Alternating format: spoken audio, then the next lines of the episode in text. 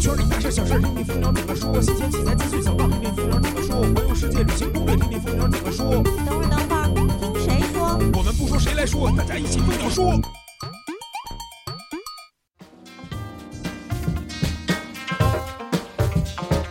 摄影谁来说？摄影蜂鸟说。大家好，我是主播老衲，欢迎收听本期蜂鸟说。首先要提醒大家，想要看到每期节目里聊到的文章和帖的链接，请关注蜂鸟网站内的蜂鸟说节目专题，三 w 点蜂鸟点 com 杠说，或者关注新浪微博搜索蜂鸟说，每期节目上线都会附带节目的专题链接。现在点关注，分分钟互粉不墨迹。下面进入今天的蜂鸟制造。好消息，好消息！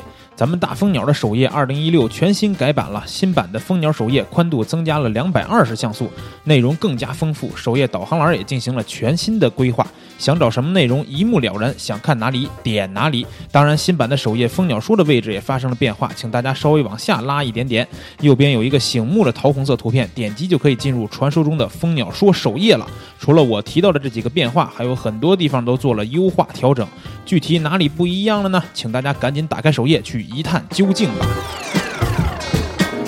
一年一度的华龙奖网络评选又开始了。还有人不知道华龙奖吗？那我现在告诉大家，华龙奖呢就是咱们国内器材界的奥斯卡。大家进入票选页面，可以给自己喜欢的器材投票。每次参加评选的器材种类也是非常的全面，除了相机镜头，还有 DV 摄像机、特种摄像机和各种各样的摄影配件。老衲偷摸撸了一下页面，发现今年的华龙奖还增加了航拍飞行器的分类。同时呢，我又发现一个小秘密，就是飞行器的选项里边啊，除了大疆，大疆还是大疆。大声的告诉我，你们最喜欢的飞行器是哪一款？我最喜欢的就是大疆。今年二月份，佳能发布了全新一代 APS-C 画幅数码单反相机 EOS 80D。本周呢，咱们专业的器材小编也为大家带来了 80D 的全面评测文章。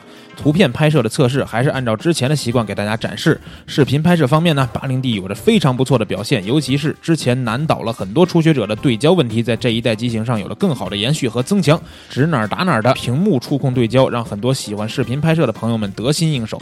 同时呢，对焦速度也可以在十档范围内自己选择。简单来说，就是从前景到背景的焦平面变化也可以迅速的，也可以很柔和。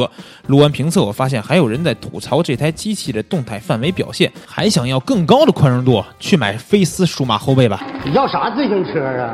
嗯，要啥自行车啊？把人家。这两天微博上有个比较火的话题，说的是开往春天的列车被咱们很多摄影发烧友给逼停了，究竟是怎么回事呢？仔细看了看，原来是因为北京北站发车开往延庆的和谐号列车引起的。这趟小火车穿梭在山间花海之中，画面相当唯美，所以有很多喜欢摄影的朋友前去登山拍摄。但最近啊，登山口被临时关闭，小火车也好几次被迫停车，原因呢，就是由于很多摄友在拍摄的同时不注意安全。还有在山里乱扔垃圾、抽烟、乱扔烟头的现象，更有甚者翻越护栏去铁道边拍摄，这样的危险行为导致了现在的结果，大家都没法去拍摄了。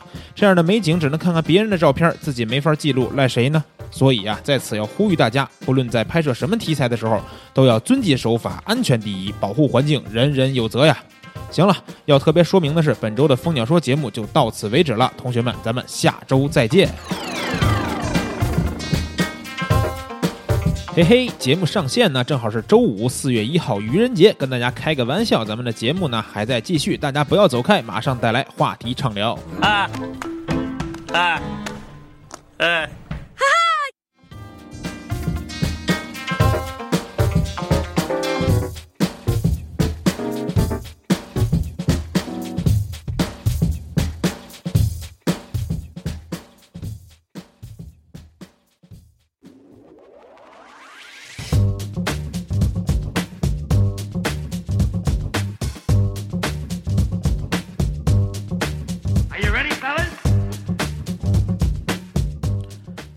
那咱们本期的节目的话题畅聊环节，咱们请来的嘉宾呢是咱们蜂鸟网啊索尼论坛的版主以及索尼官方合作的 KOL 胡渣老师来跟大家打个招呼吧。大家好，我那个是胡渣渣渣渣渣你啊啊，对对对，胡，咱的论坛的 ID 叫胡渣渣渣渣你哈是吧？对对对对对，特特别逗的一个 ID，然后很多朋友都是一看就是能特别清晰的记住这个人，然后在论坛里边其实也是给大家分享了特别多特别多的。关于微单，对吧？关于尤其是索尼的微单，嗯嗯，然后还有很多这个拍摄方面的技巧，有些文章也能看到。是是，对，那啊其实，呃，这个胡章老师玩索尼这么多，或者说玩索尼玩的这么专业啊，是什么时候开始就是进军到索尼的这个微单的这个行业里呢？呃，其实我很早的时候就是索尼 Nex 五 N 的时候就在用了，但是、哦但是那时候对它是很不满意的，因为它它当时是图它轻便嘛，毕竟是出来的算是、嗯算是第二款还是第三款左右的微单是奶昔。系列的？哎，对对对，很早了。嗯然后那时候最不满意的就是它的对焦，所以用了几次之后，基本都放在家里吃灰，啊，然后就基本没用。然后过了若干年之后，哎，那时候听听网络上风评很好的那个就是 A 六千嗯啊，A 六千说对焦特别快，满屏都是对焦点。嗯我想，哎，这几年技术进步到这个地步了吗？嗯然后又又买了一台六千块啊，才才，然后从这时候才开始，哎，又重新用回了这个索尼的微单。哦，也是阿尔法六千开始的是吧？对。对对，然后后来，我相信应该是就是阿尔法七呀、阿尔法七 R、阿尔法七 R 二也一路都用过来了，是吧？是是是是、啊，应该是一个都不差。是是是，对，所以说我觉得胡然老师对啊 微单来说了解的是相当的多的，尤其是索尼系列的这个各款啊相机，对吧？对对对，那今天咱们的话题其实也是让胡然老师给咱们讲一下，嗯呃，从各个方面吧去讲一下这个微单相机跟单反相机究竟有什么区别。我觉得可以先来一个就是比较广的这种概念的普及，嗯，到底什么样的相机才能叫做微单相机？呃，这个是这样的，其实能叫做微单相机的只有索尼的相机叫微单相机啊，哦，是吗？因为它这个是索尼在中国注册的，然后它专门这样的一个名字叫微单。哦，啊、其实真正它专业的名字是叫做无反相机，它不叫微单啊，只、哦只是索尼可能开始一为了在中国做一些做个宣传，哎，为了一个消费者的这个营销点，然后把它把它那个命名为微单，还哦，申请了就是说专利啊。微型的单反 给人的感觉可能比无反相机要更好接受一点，对？对对对，啊，因为当时那时候的市场，应该大部分人还是接受单反的，单反已经很成熟了。嗯我为什么要跑去买你这样的一个无反的？无反有什么亮点呢？嗯啊、他可能就是出于这个目的想的，然后就注册了叫微单这样的一个名字。啊啊，那既然说微单其实就是官方来说是叫无反相机，对对对那这无反相机跟嗯单反相机究竟有什么区别呀？或者说无反嗯相机是是是具体它是一个什么样的成像原理？可以解释一下。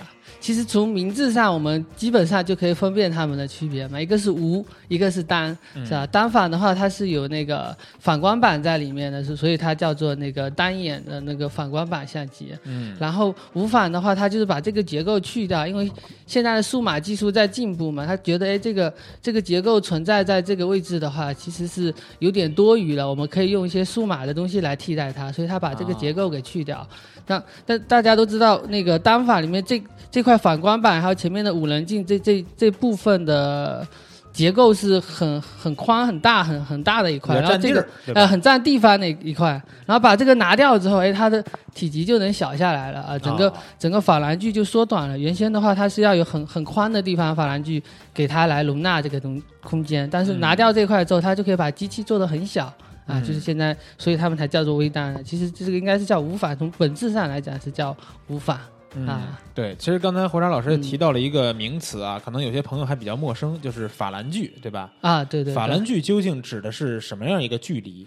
啊，法兰距是这样子的，法兰距的意思就是呃，那个从卡口啊、呃相机的那个装我们装相机的那个卡口，卡口到那个 CMOS 啊、就成像的这个感光元件、嗯中间的这个距离叫做法兰距啊啊。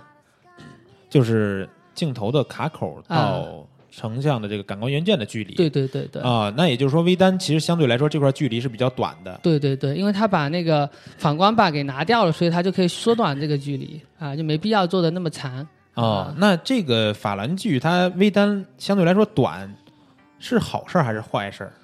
啊，这个怎么说呢？其实我我个人认为哈，它短肯定是好事啊。为什么是好事呢？因为现在那个索尼的那个相机被称为万能数码后背，它为什么能称为万能数码后背？就是因为它法兰距特别短。特别短的话，它所有的镜头它都是为它更长的法兰距来设计的，所以哦，短它可以接长啊，往长了去接，你去你去往那个佳能的那个法兰距去接，中加一个转接环就可以。你往尼康的那个法兰去接，也只要加一个转接环就可以。它可可以根据你不同的那个法兰距的那个镜头设计设计这个转接环啊。啊，所以它是兼容性特别强，它甚至连很老的那种徕卡啊，那种那种以前那个胶片机时代的镜头，像那些是很也是特别短、特别短的法兰距，嗯但是它比这个法兰距还要短呃，等于说就是加一点儿的啊！对它，加一点儿的这种转接，还能转当年的这些老镜头。对对对对，就能啊让这些老镜头复活了。然后为什么有人说它不好呢？其实，嗯，怎么说，成也萧何，败也萧何吧，因为他能能接特别多的镜头啊，嗯能接特别多的镜头。他把那个莱卡的那种、那种、那种早期的那蔡司的这些胶片镜头也转接进来了。啊，但是这些镜头它原先不是为数码设计的，它是为胶片设计的。嗯所以，所以这些为胶片设计的这些镜头，当时的那种技术条件的话，它不追求那么高的分辨率的。嗯，像现在那个数数码相机，动辄就是三千多万、四千多万、五千多万这种这这种级别的相机，嗯在就能把以前的镜头设计的缺点给放大了啊！你本身你一个就是不支持那个那么高分辨率的一个镜头，它原先只是针对胶片设计的，它没追求分辨率的。但是现在很多镜头都在追求分辨率。嗯啊，所以它本本身这个就不匹配它数码的这这这个一个一个要求。哦还有一个就是原先设计的时候，它胶片跟数码成像的原理是不一样的。胶片的话，它那个成像的话，它可以接收光线从各个角度的入射，它都能保证它的那个边缘的画质。嗯但是数码它是不一样的，数码的感光元件只有垂直入射的光线，它是能得到最好的一个画质呈现。啊所以几乎所有的镜头设计，它到最后屁股那里出来的光线，呃，基本都是垂直入射那个 CMOS 的，为了保证这中间的那个画质不受损失，嗯啊，它是垂直入射的。但是那个胶片的它的那些都不是垂直入射，它都是发散式的入射进去的，啊所以它的入射角度就注定了它的边缘画质肯定不会好啊，因为它不是针对这个数码产品来那个设计的。嗯，明白了，啊就是好处是，呃，俗称的这个万能数码后背，对对对，就是什么头我都能玩儿。对对对，但是其实它的坏处就是，可能之前的一些头搭在这上面，我拍出来的照片啊就相对来说啊各方面，比如说分辨率就达不到一些很好的效果了。啊，那其实转接这么多镜头，胡章老师在平时拍的时候，是不是也是给这个万能数码后背上搭过各种各样的头去尝试的玩儿？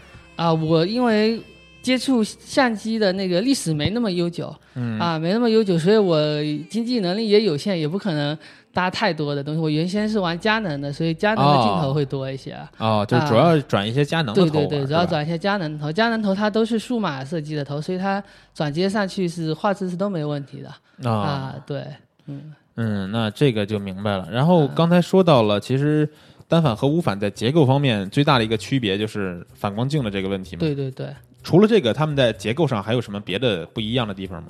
啊，还有一个就是在取景方式，不也这个其实也是因为这个呃反光镜上影响。啊单反的话是这样的，单反它是光线入射到镜头，然后通过这个反光板照射到五棱镜上面去，嗯然后再通过五棱镜再反射到眼睛。它是把一个光线从镜头这个地方的成像挪到这上面那个呃光学取景器这个位置，是嗯是这样通过一个反射的过程挪到这，这是那个呃单反的一个取景的方式。就所以说啊，咱们在按下快门的时候，啊那个取景器里边就会黑一下，说哎明反光板是抬起来了，对对然后让光线是进到，静比如说这个啊 CMOS 上了，对吧？对对对，然后又放又放下去了。嗯，对，然后就立马又能看到了，对对对是这么一个原理。是这样的、嗯啊。那微单的这个取景呢？微单的话，它是那个光线直接照射到这个感光文件 CMOS 上面啊，然后照射到上面之后，再通过电子的一个一个转换信息，转换到电子取景器上面。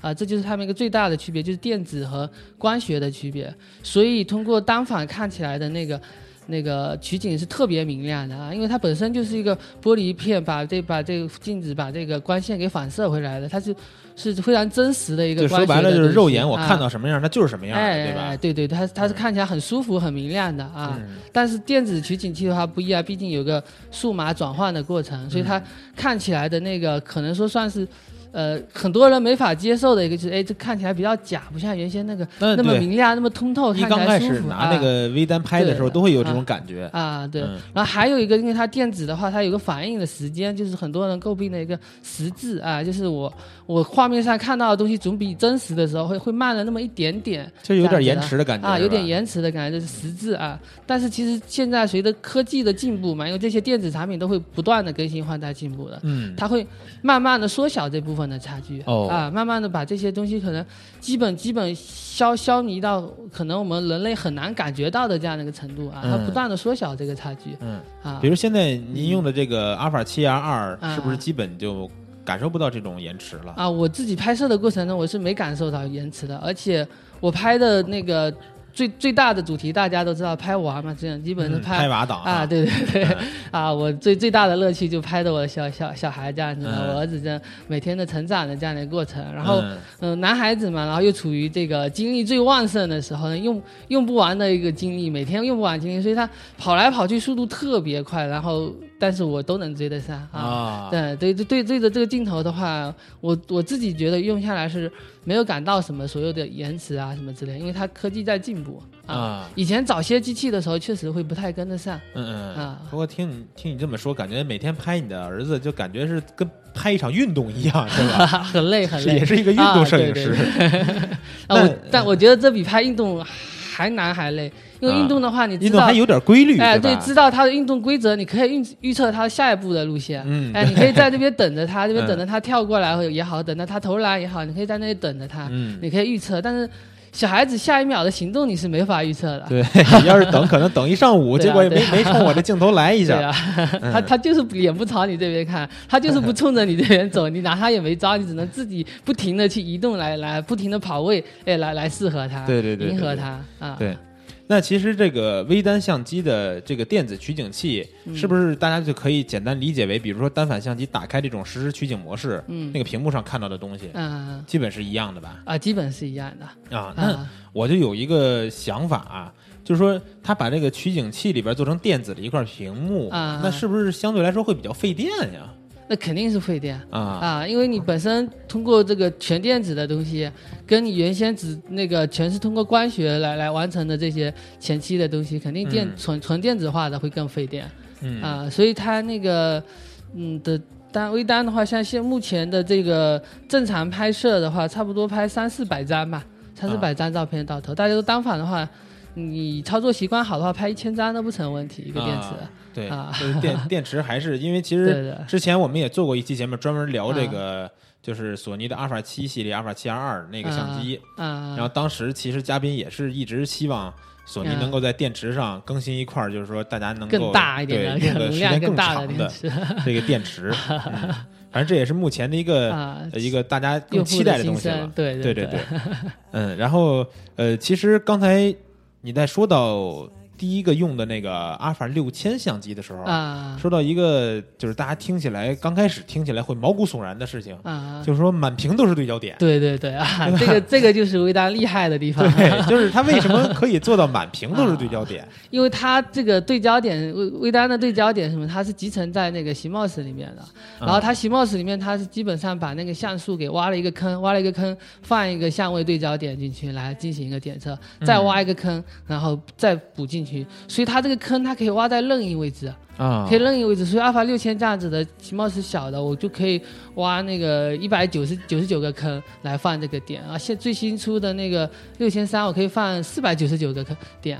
六千三上面有四百九十九个这对四百九十九个对焦点，挖这么多的坑，然后来来放这个对焦点，然后这个这里面是有个就等我挖了一个像素，我来做这个项目讲，它就少了一个像素啊，呃，对对画质是有。一点点损失，但是这个损失可以说轻微不见，因为你两千四百万像素的相机？然后少了四少了个，四百九十九个而已，哦，完全感觉不出来。对对，对正常人是感觉不出来的。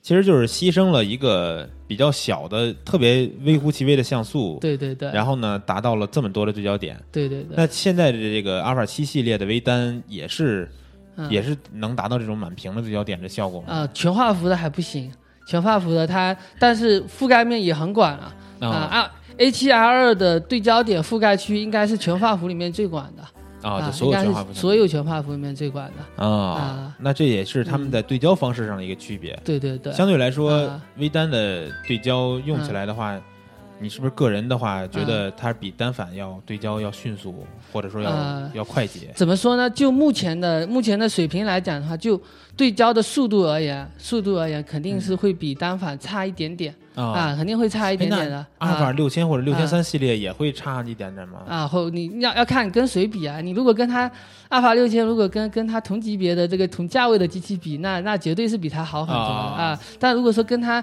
同定位的，比如说像七 D Two 啊这样子，单从速度上来说的话，哎可能会会会差一点点啊嗯啊，但是这一点点的差距可能也很轻微啊，不太感觉得出来嗯啊。但是它那个微单它优势在什么地方呢？它嗯。对焦的精度。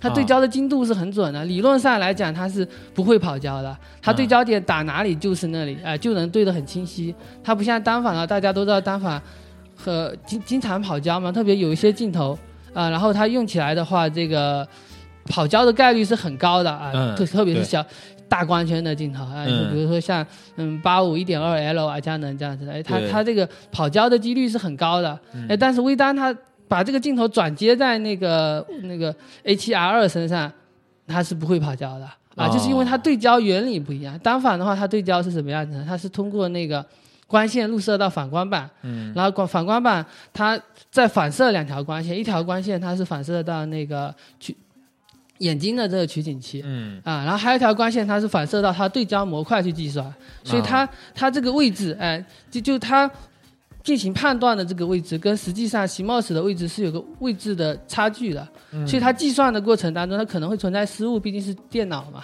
啊。是吧？它计算肯定会存在那个计算失误，所以它有可能存在这样的一个跑焦现象。啊。啊，应该说它是肯定存在这样跑焦现象，就是出现的概率高低的问题。啊啊啊。啊，但其实我觉得之前在我们上一期节目里边哈，呃，那两位嘉宾也是使用这个阿尔法七二的，啊。他们说到一个问题，就是说在这个相机转接到佳能的一些镜头的时候，嗯。它的这个对焦速度会比原厂的单反搭这个镜头对焦速度还要快。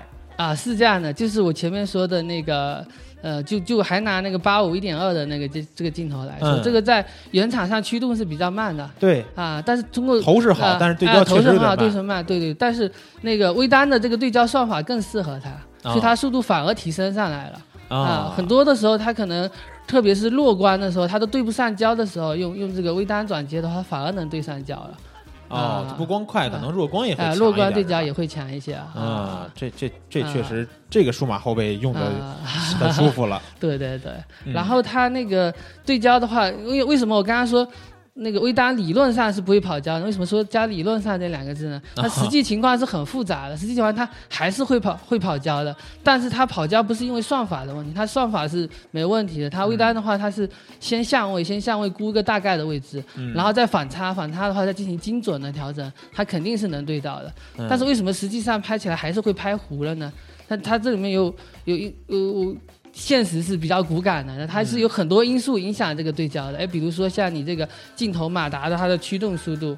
啊，镜头马达驱动速度可能跟不上你这个诶计算的速度，我已经算好要在这个位置位置对焦了，但是镜头马达驱动的时候，特别是镜镜组比较大、比较重的时候，哎，它嗯。推起来是比较费力的啊，啊，比较费力。我们可能日常拍摄当中有时候感觉那种哎拉风箱的感觉哎？对对对，然后它推过去的时候，可能推到还没推到那个位置的时候，或者推到那个位置，它有个惯性，它会向稍微向上往前再滑了一点点，它还没来得及回来的时候，啊啊。哎，那呃这个就所谓的拉风，它它但是拉风箱比这个夸张多了。嗯啊，但它它它这个就是往前推了一点点，就有一个惯性往前冲，然后又往它再把位置往前校正的这时候，但是你人又动了，嗯，对吧？就是你你你这个对焦的一个速度，马达也好，精度也好，就是你跟很多因素有关啊，啊还有跟你人的也也有关，你人跑的比比那个相机还快，你嗯所以它那个还是会出现这种跑焦的现象。啊，啊。对，但是这就是可能就是嗯您刚才说的镜头的这个问题了，对对对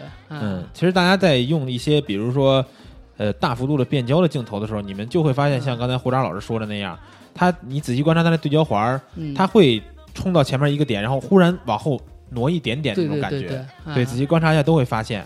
嗯。所以说，这也是在微单上面用的时候，大家别尽量别选这种，就是本来在单反上它就是对焦就特别费劲，这种头，对吧？这种头就算是啊咱们就说它搭这个副厂比原厂还要什么还要快啊什么的，可能也是会有点问题的。然后我觉得，呃，这个刚才黄章老师解决了，给我们解答了很多，好像不应该是一个摄影师给解答的问题啊，就是我可能需要把这个索尼官方的一个技术人员叫过来解答的这些问题。是是是，对，其实我觉得作为摄影师能了解这么多关于相机它的内部，啊说明你还真的是就是对索尼是真爱了，是吧？啊 把它研究的非常透彻了啊。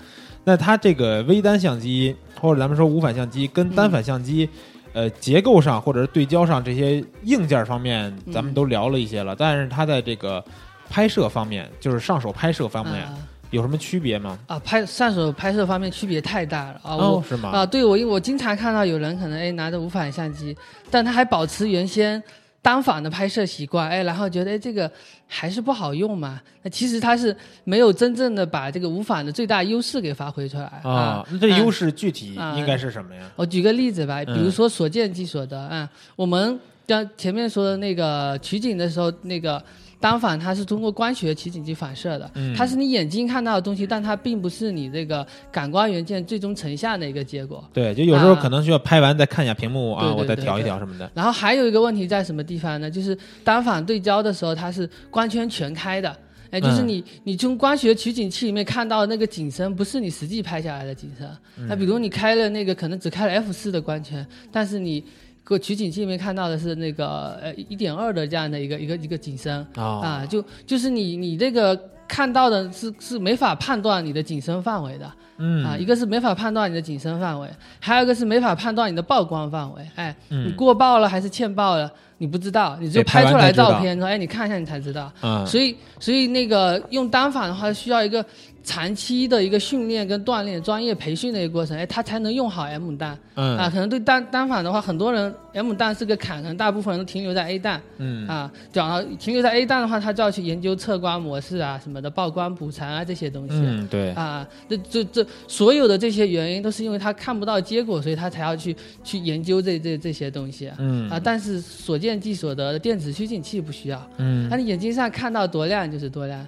你眼睛上看到景深多少，它就是多少啊。啊所以它这样的话可以怎么说呢？很大的、极大程度的降低了一个摄影的门槛。啊嗯，你可能以前要经过好多年的苦练，你才能练成的这个 M 弹的对光线的这个敏感的这呃这个东西。我一站在这里啊，我就知道要用多少光圈、快门、ISO。嗯呃，你去过不断的锻炼才能得到的这些东西，现在电子把这步省去了，你不需要这些锻炼，你眼睛看到的，根据你看到的，你想要什么样的曝光效果，就能得到什么样的曝光效果。啊，这是取景的这这一方面。嗯降低，其实降低了一些门摄影的门槛，嗯对啊。然后还有一个就是那个呃，像刚刚说的对焦的这个方面，对焦的话，我我用单反的时候，你可能拍一张心里没底，我担心我拍的刚刚刚拍的这张正好是跑焦了怎么办？啊，所以我会多拍一张，保险一点。特对，一般都会说来，咱们再 一呃张，对，多多多拍这么一两张。嗯然后，但是那个微微单的话，它很多时候因为你已经所见即所得，我甚至不需要去看它回放，我只要知道，哎，我这个对焦点是在这个位置，看它逼有有够我的时间和进行合焦了，嗯然后我我不需要看回放，我可以。嗯，因为我拍的时候看到这个画面就是我得到的画面，我再去看回放干嘛呢？是不是？啊 所以他让那个看回放的这个意义给变小了。所以很多人他会不停的看回放，他不停的看回放。其实不停的看回放，对在摄影来说，我觉得是一个很坏的习惯，因为你低头看的时候很很容易可能就错过很多很好很棒的画面。啊啊啊啊！我我我拍拍拍照的时候，特别是拍拍小孩的时候，我基本不会去看回放的，我就从头拍到尾。拍完之后，哎哎，我不想拍的这时候，我才拿相机起来看之前拍的照片。我拍的过程当中。都在观察，不停的观察，哎，不停的随机应变调整拍照啊啊对不？都处于这这种的一个状态当中。你你一旦看回放，哎，可能你低头的那一下啊，呃，旁边立刻有人讲，哎，快拍快拍快拍，哎，这个表情特别好，快拍快拍，来不及了，嗯对对对 对，你就，错过了。嗯，其实这也是 拍摄习惯方面一个比较大的改变了，对对，对对因为他你你你对自己拍的这个照片，因为你知道它是什么样，能看到还有你对他的这个对焦，你有信心，你知道我这个对焦点确实打在他脸上了，我能我有信心对准了，我不担心跑焦，我不用再补拍一张，我补拍一张也补拍不到了，你让他再再来一次，小朋友是不会听你指挥的，就是，但是就算听你指挥，那个再来一次的肯定没有原先自然流露的那个那种好看纯真，哎，对对对对？对对。啊。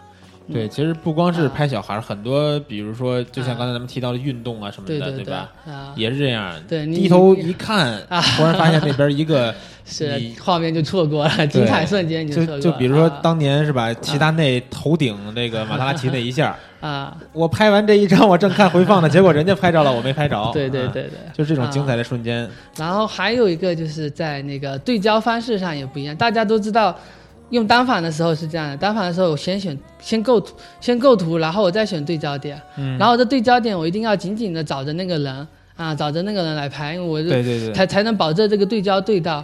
但是微微单的话它不一样，它有个人脸识别，拍人像的时候特别好用，啊准吗？啊，他这个人脸识别准吗？特别准。我告诉你，人脸识别的工作原理是什么？人脸识别它就是通过反差，反差找黑白眼睛的那个地方啊，啊，所以它人脸识别必定是先找到你眼睛，然后找到你这张脸啊。哦，那等于说他还啊会以眼睛眼睛为准是吧？对对对对为主要的眼睛眼睛是最主要的参照目标，然后啊其、然后五其他五官才是辅助，它是通先通过反，哦因为眼睛特别好找啊，这么小的一个眼睛，黑跟白啊，啊。所以所以用用用它那个计算机去找它特别好找，嗯。啊，肯定能找到啊。啊，只要你不闭着眼睛，肯定能找到。哦，像像我这么小的眼睛也能找到吗？也能找到，也能找到。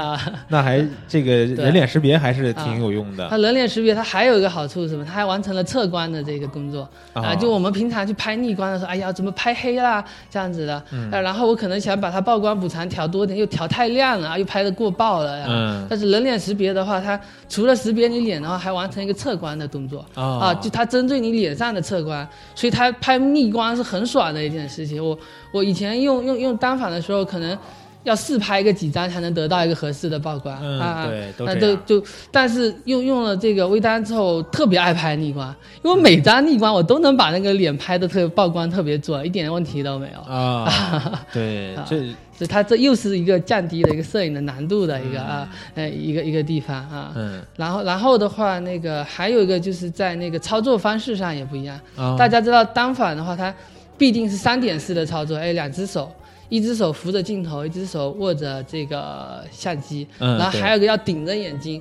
顶着眼睛看取景器，它一定是这样的一个过程。嗯啊，但是为什么说微单的操作方式又不一样了呢？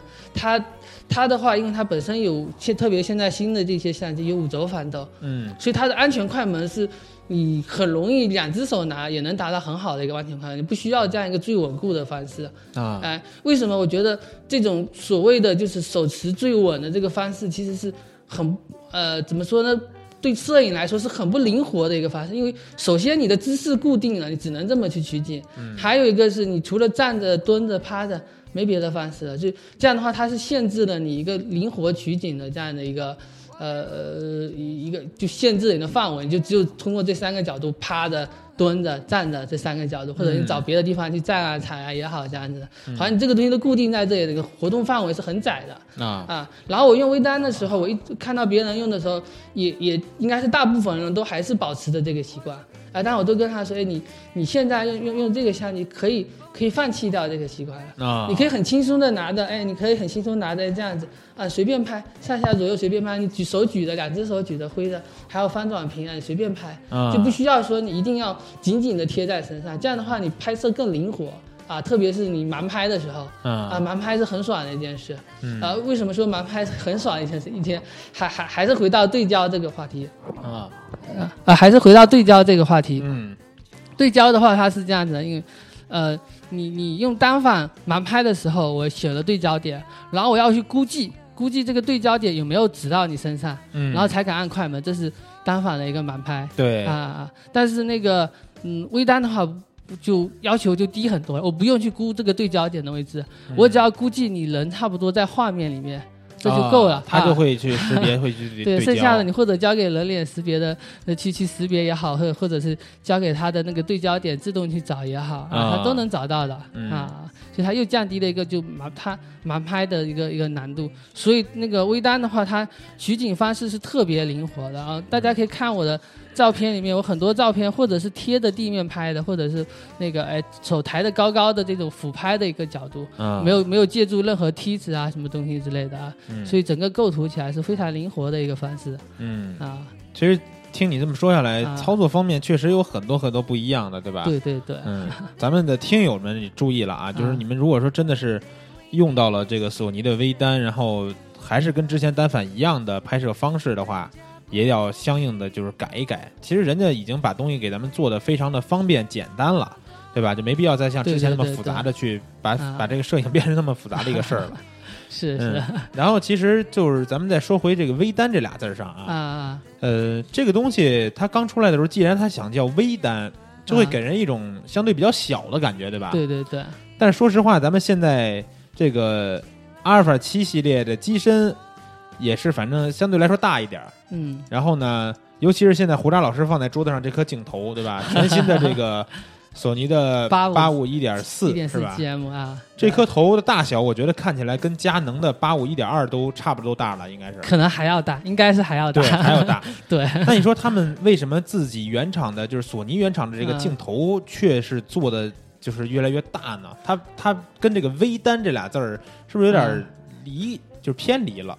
啊，这个是这样子的啊，怎么就可能说是这个算是目前光学设计的一个瓶颈吧啊，因为你啊，想要追求最好的画质啊，你要追求顶级的画质，你嗯，那个镜头肯定是小不下来，你就还是小不下来。不过，其实这个也不是绝对的小不下，它还是能小得下来的啊。啊它小得下来是要付出很大的代价的，比如说它要投入很大的研发成本，很贵的这些用料放进去，放好多非球面进去，哎，那它这个啊体积可能就小下来了。嗯但是这个价格就不是普通消费者能消费得起的了。啊，对，啊，它这个价格一一方面包含这个产品的研发啊，研发的经费，这个要投入大量的人力物力进行研发。嗯然后还有一个呢，就是成本啊，这个用料成本之类的，它肯定不是普通的玻璃能满足的，嗯普通的这些镜片的玻璃能满足的，绝对都是特殊镜片。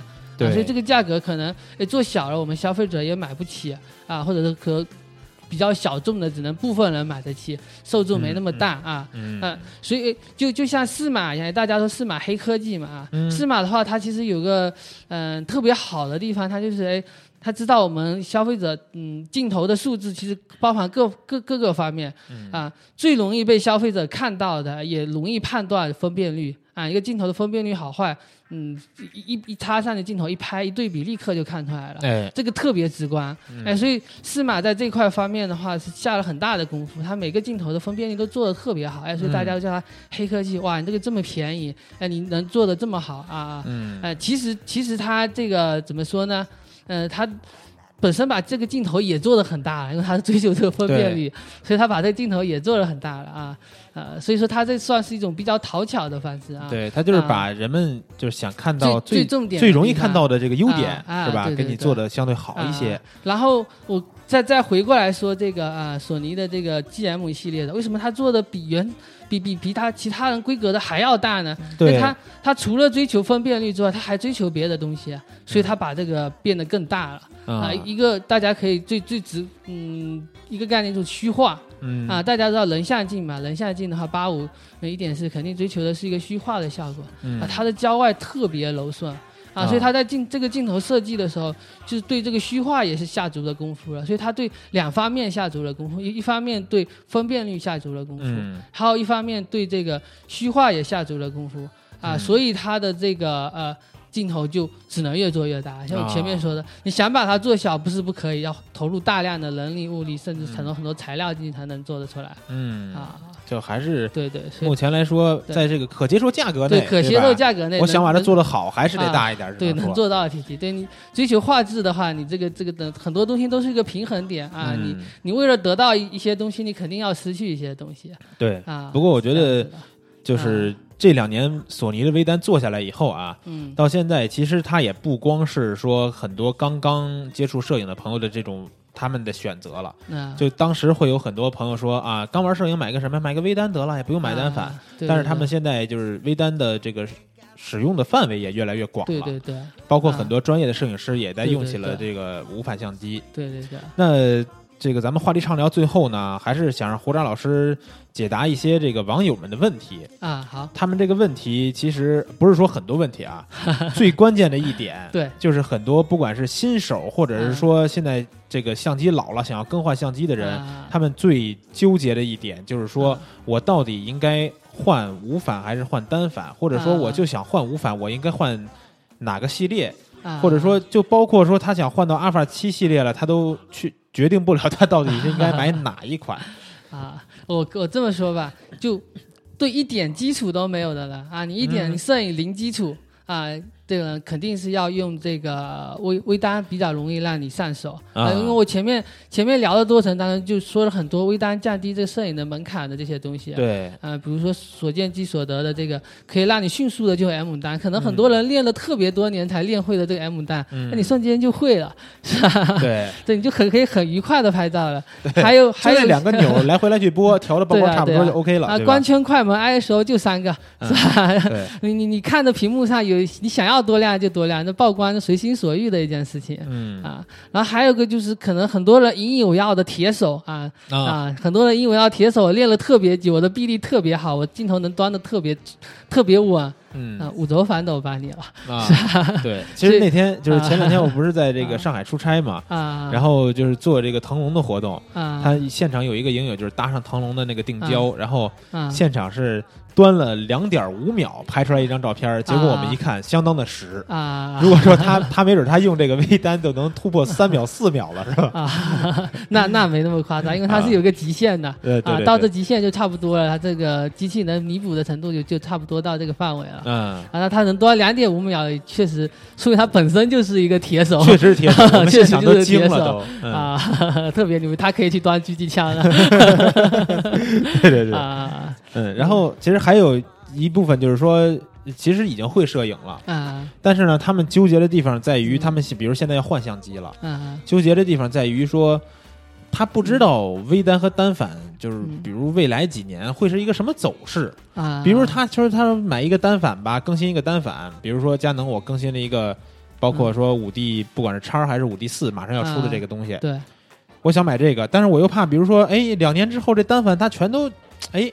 让微单给干过去了，但是呢，他比如他想换微单的话，他又担心说这微单不会是就火这两年，然后啊单反一发力又给就是又弄得又又不行了，他们就很纠结在这个地方。啊，我我觉得这个事情不用纠结，因为因为什么呢？因为呃未来的事情我们谁也不知道，嗯，对吧？你考虑那么远干嘛？你只管你目前你能选择的，觉得哎你用的最方便、最趁手的就好了，你用的舒服就行了。嗯你买这东西不像是什么哎投资产品、理财产品，嗯哎我一定要保证它未来的一段时间怎么样？关键是你用它是一个消耗品。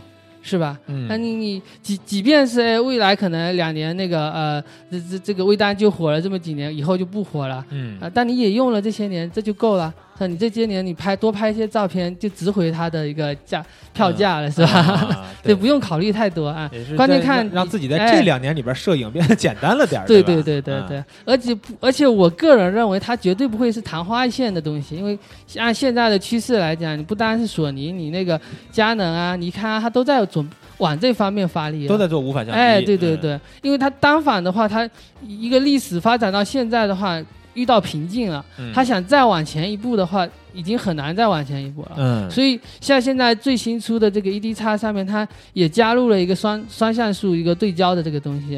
啊，这个东西其实跟索尼的这个相位对焦是一样的。哦。啊，其实原理是一样的，它也原理的，哎，它也是通过 CMOS 去对焦的这个，嗯。再加上 ED 叉的这个它的那个加入了一个触摸屏，它对焦通过这个屏幕去对焦是很爽的一件事，比嗯比那个你用用那个取景器对焦还爽，因为。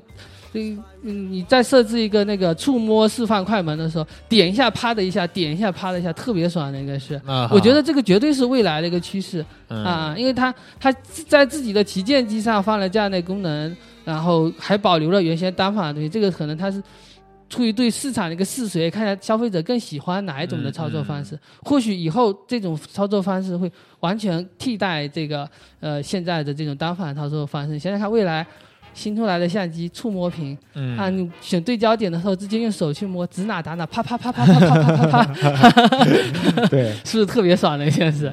嗯啊，对 我感觉这个肯定定是未来的一个趋势。对。但是 啊其实上期节目我们也说了一下，就是目前可能。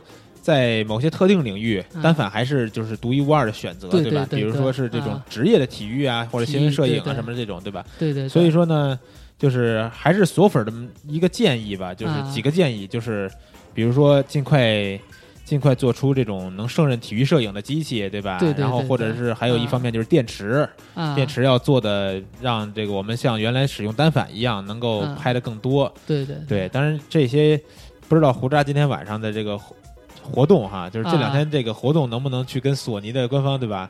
不，我不过我我你不用去提，他们应该也都知道，知道他们更烂熟于心了。对，这个消费者都在说的是，他以后肯定会会会改进这一块的，因为就近几年索尼的这个产品的发展来看的话，它确实是都在不断的哎听取消费者的声音，嗯不断的这样的一个改善那个东西嗯，啊。，对，那其实这两呃，嗯胡渣之所以来北京能跟我录这期节目，也是因为正好在北京这两天要参加一个索尼的，之夜。就叫索粉之夜 是吧？对对。啊，其实里边这个这个索粉之夜，我之前也关注过，因为大家都知道我比较喜欢，比如说玩游戏嘛，啊。然后这个 PS 啊。系列这游戏机，啊。他们也是国行的话推出了一个一周年的特别版本，长得特别好看。啊，但是呢，你说其实挺纠结的，就之前有 一个普通版本的了，就这么好看，我再买一个也多余，还是有点纠结。但是我还是。我也确实确实想去这索粉之夜去参与一下，看看啊到底他们上面有什么好玩的，啊，对吧？也是希望胡渣，比如说在这个索粉之夜这几天活动完了以后，啊。能比如能发个帖子什么的，啊，带我带大家了解一下现场的一些情好好况。好，要我给大家特别推荐一个新玩意 VR 啊，啊，对对对对，新玩意儿这次索粉之夜上会见到吗？会有会有。哦，就是 PlayStation 那个 VR 是吧？对对对对，哇，那个那个那个东西真的，在二零一六年，我估计我肯定会购入一款。啊，对 VR 眼镜，这个其实跟摄影来说没有那么大绝对的关系，但是回头啊咱们也可以，比如说在什么环节里边再跟大家聊一下，详细介绍一下这个 VR 的索尼新出的这款 VR 啊。嗯然后呢，今天的话题畅聊时间呢也都差不多了。我觉得今天真的是就是赚到了啊！请来一位摄影师，结果给我们讲了很多 这个索尼官方技术人员需要给大家普及的东西，然后也讲了很多从摄影师这种第一视角去使用它的时候一些对对对感想，然后包括教大家究竟应该怎么去用微单。啊非常感谢胡渣老师。然后呢，咱们这个呃，待会儿这个网友互动呢，我就是再读一下大家的留言，看看大家对这个微单和单反这个区别究竟有什么想法，好吧？好然后呢，也是就不耽误胡渣老师时间，一会儿胡渣老师还要去现场去。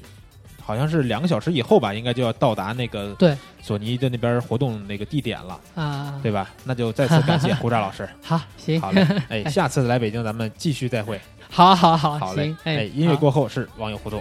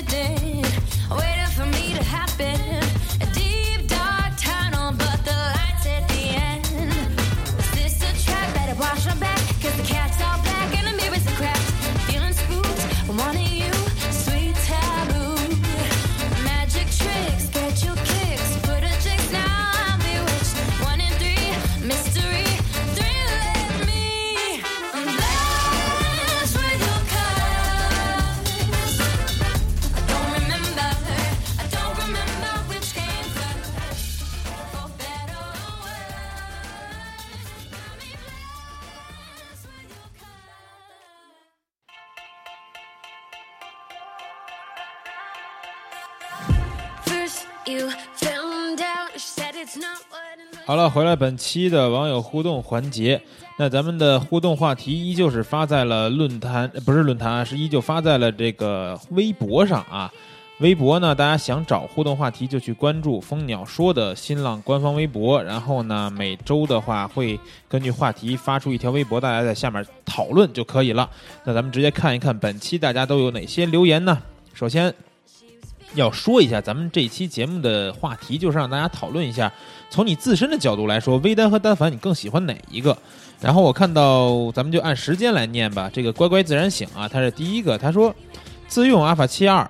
然后呢，说要是微单的镜头群再完善一些，电池续航能力再好一些，真心觉得微单好。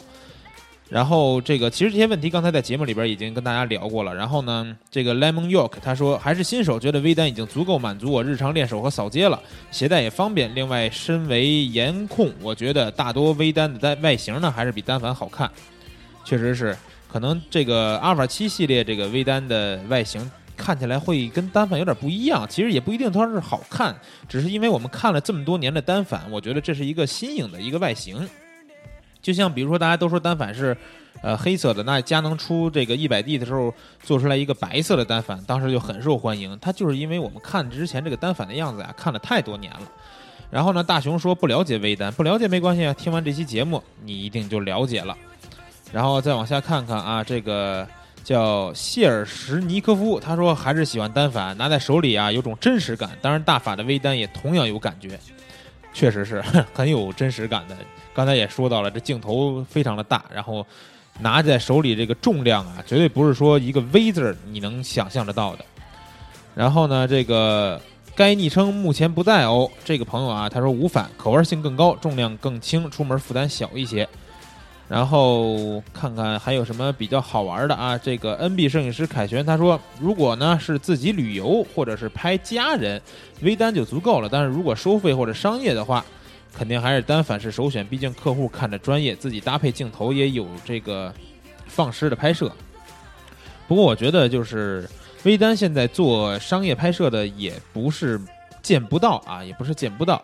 毕竟这个全画幅的阿尔法七二二的像素和表现都是非常不错的，而且说实话啊，它看上去机身是小那么一点点，扁了那么一点点啊，没有那么厚。但是其实咱们再说说回这个微单的镜头群这块来说，当然镜头如果说客户不是那么懂的话，他看着这大小不会说什么的，对吧？毕竟还是要以出活为准嘛。然后呢，这个科尔苏加德他说，追求画质，比如放大呀、发论坛呀，还得单反；旅游自拍这种追求轻便的，还是微单好。单反的重单反的重量实在是，尤其爬山的时候尤为明显。呃，我觉得就是有这种想法的朋友啊，都是我觉得可能都是对于微单或者说对于索尼的这个无反相机系列呢，不是足够的了解。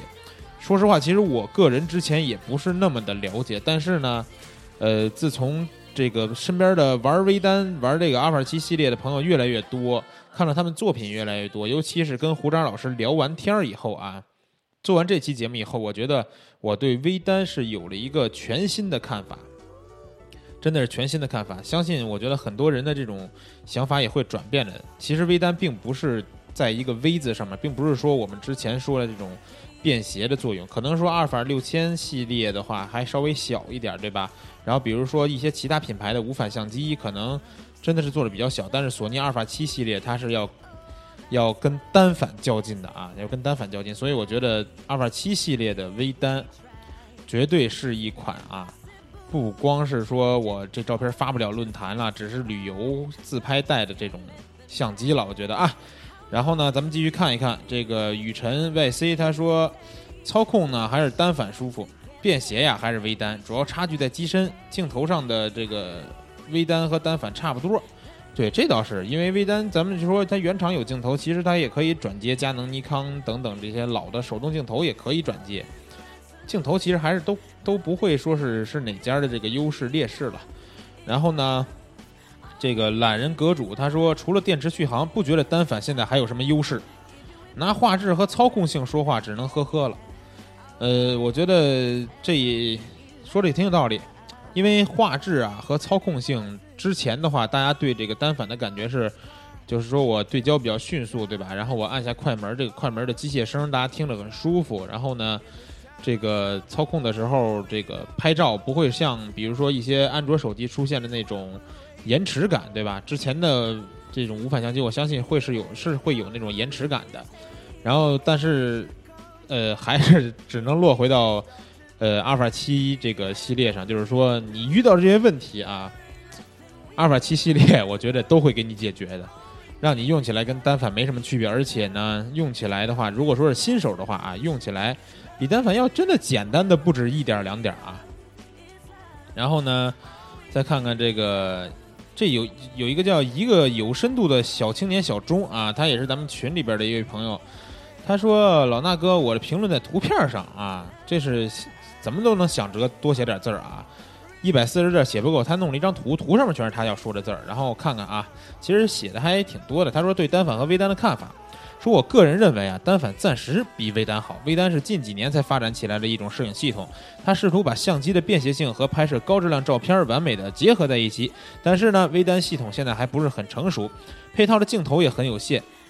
这就是你看我刚刚刚说完，它配套的原厂镜头就是索尼的原厂镜头是有限，但是它可以转接呀。而且呢，最近越来越多的索尼原厂的给微单镜、微单卡口的镜头是出生了啊。我觉得这个镜头已经不能再说事儿了。然后他说呢，单反系统经过一百多年的发展，到现在非常的成熟，镜头群也非常的丰富，配件也很齐全。况且现在呢，入门单反越来越小巧，相信不久后也能像微单一样满足广大客户群体对便携性方面的要求。以上就是我对单反和微单的看法。这第一次留言这个互动帖，给老衲哥准备了一段绕口令，切记嘉宾别念，让老衲哥来。这让我念一绕口令啊，不是我先说它上面这个留言啊，就是说。我发现现在大家的留言对于微单的看法都是就是便携的这个问题。其实你们听完这期节目话题畅聊环节，你们会发现它不仅仅是便携了，而且有时候它并不是说有多便携，对吧？它最大的不同是它在拍摄方面的操控不同，而且它的这个原理不同，造成了它在对焦方面的，而且说还会有些优势，对吧？只不过我们说单反可能目前来说。真的是有一些东西，它这个微单是无法超越的，但是绝对不能再以一个便携去说啊，微单的这个最大的优势就是便携了。然后呢，这个绕口令，我要不我就念一遍试试吧，但是我估计我肯定念不好啊。他说：九月九，九个酒迷喝醉酒，九个酒杯酒杯酒，九个酒迷喝酒口，喝罢酒口。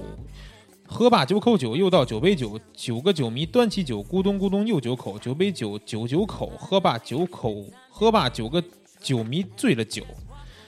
唉，我的天哪！为什么为什么要这么折磨我？你不光一百四十字不够，你多写点字儿，结果最后还给我写一绕口令啊！这个老衲哥的“衲”字还给我写错了，我觉得给你一个差评，给你一个差评。小钟啊，差评。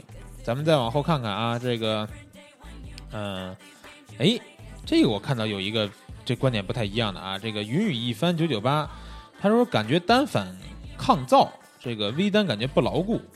他说这个噪啊，就是咱们说的那个，就是意思就是折腾那意思啊。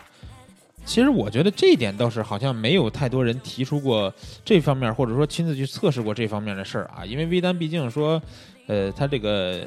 整个生产出来也就这么几年的事儿，没有说比如说用到多少年之后，或者说去这种极端环境下呀怎么样的这种抗造的这种事儿啊，就是抗折腾。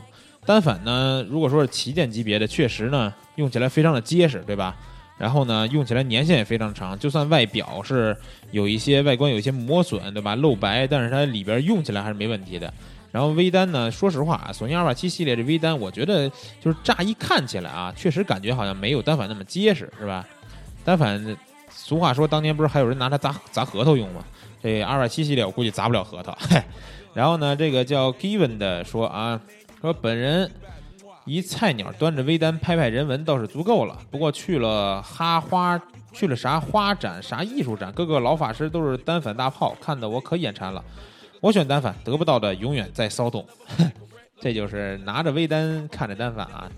然后呢叉 boy 九九他说我是江鸟第一次评论，我认为呢微单是单反的简化产品，是为了便携性而发明的。但就光学取景来说，我觉得无反还是不及单反更真实，而且有些场合用微单有点不太合适。什么场合不太合适？这我我也说不好啊，可能确实有些场合还是用单反合适点，但是呢，以便携性这个优点而发明的东西，它现在不一定不一定就是纯为了便携性而做啊。光学取景的话，呃，没那么真实，这是真的。单反的你绝对看到的是真实的。不过说对于新手来说，这种光学取景器你在里边，呃，就是即拍即得吧。我看到里边曝光什么样，我就拍什么样的，也是一种更简单的方法了。然后呢，再往后看看啊，这个 Spider 九九三五，他说入手一段索尼 Alpha 七 R 二了，然后呢，旅行、便携、使用都很方便，画质也很好，太喜欢静音快门功能了。对，其实无反相机有一个比较好的功能，就是无这个静音快门。你像一斌老师经常去拍人文，他非常需要这种静音快门，而且机器比较小的，他连这个阿尔法七系列他肯定都用不了，他只能他为什么选富士？因为富士的机器更小，不用说这个外边外边带这个可换镜头那么大个儿，然后它这个无无音快门或者说静音快门，在你扫街偷拍人家的时候，咱们说是偷拍啊，但其实就是说你不被这个拍摄主体发现的时候，还是很有用的啊。然后呢，咱们再读最后一个啊，最后一个了。这个我可能是暖男，他说什么呀？他说喜欢单反，握感比较好，性能呢都已经没有不够用的了。啊，所以说舒适更重要，会影响心情的。这个朋友啊，其实觉得，我觉得想法就跟我刚开始玩摄影的时候那想法一样。我刚开始玩摄影的时候也是这样，什么样啊？就是买一个这个，当时五零 D 吧，还是四零 D 啊？对，五零 D 应该是。然后呢，说这个觉得不够大，是吧？你看人家那个 ED 叉，那会儿不是 ED 叉，那会儿就是大马三系列啊。那么大个儿，然后呢，必须得买一手柄。然后呢，有朋友问说，为什么要带一手柄啊？是不是为了侧面这个快门啊？然后我说，其实也不是，我觉得还是就是男人嘛，拿单反需要有重量一点，然后握在手里比较有手感，是吧？感觉大一点有手感。但是后来慢慢的拍摄多了以后，发现手柄其实是一个不太不太便携的东西，就是会增加很多负担吧。拿时间长了以后会稍微有点累。然后后来的。用到五 D 系列以后呢，也就再没有装过这个手柄了。呃，我觉得就是这样吧。微单和单反，大家目前看来还是各有不同啊，各有各的看法。你觉得这个好，我觉得那个好，我觉得呢哪个都好啊。谁愿意选哪个就选哪个。刚才说这个选择问题，胡渣老师已经给大家解答过了，所以我觉得咱们这个关于微单的话题，这期节目讨论到这儿也就可以了。然后呢，咱们这一期的节目。时间也就差不多了，到此为止。最后提醒大家啊，新浪微博关注蜂鸟说，同时呢可以加入咱们的蜂鸟说的 QQ 群啊，QQ 群号码我再报一下吧，是幺零三七幺二六五五啊，幺零三七幺二六五五。进了 QQ 群的话，如果想进微信群，可以在 QQ 群里边问一下啊，有人会把这个二维码发给大家去微信群，两个群都可以讨论。然后记得下周随时关注蜂鸟说的新浪微博啊。这个互动话题还会在那儿发布。那咱们这周的节目就先到这儿啊。最后给大家把这首歌放完。这首歌叫什么？这叫《Adult Swim》啊。我读出来的英文估计你们也听不太懂，但是呢也就这样了啊。然后咱们就下周再见。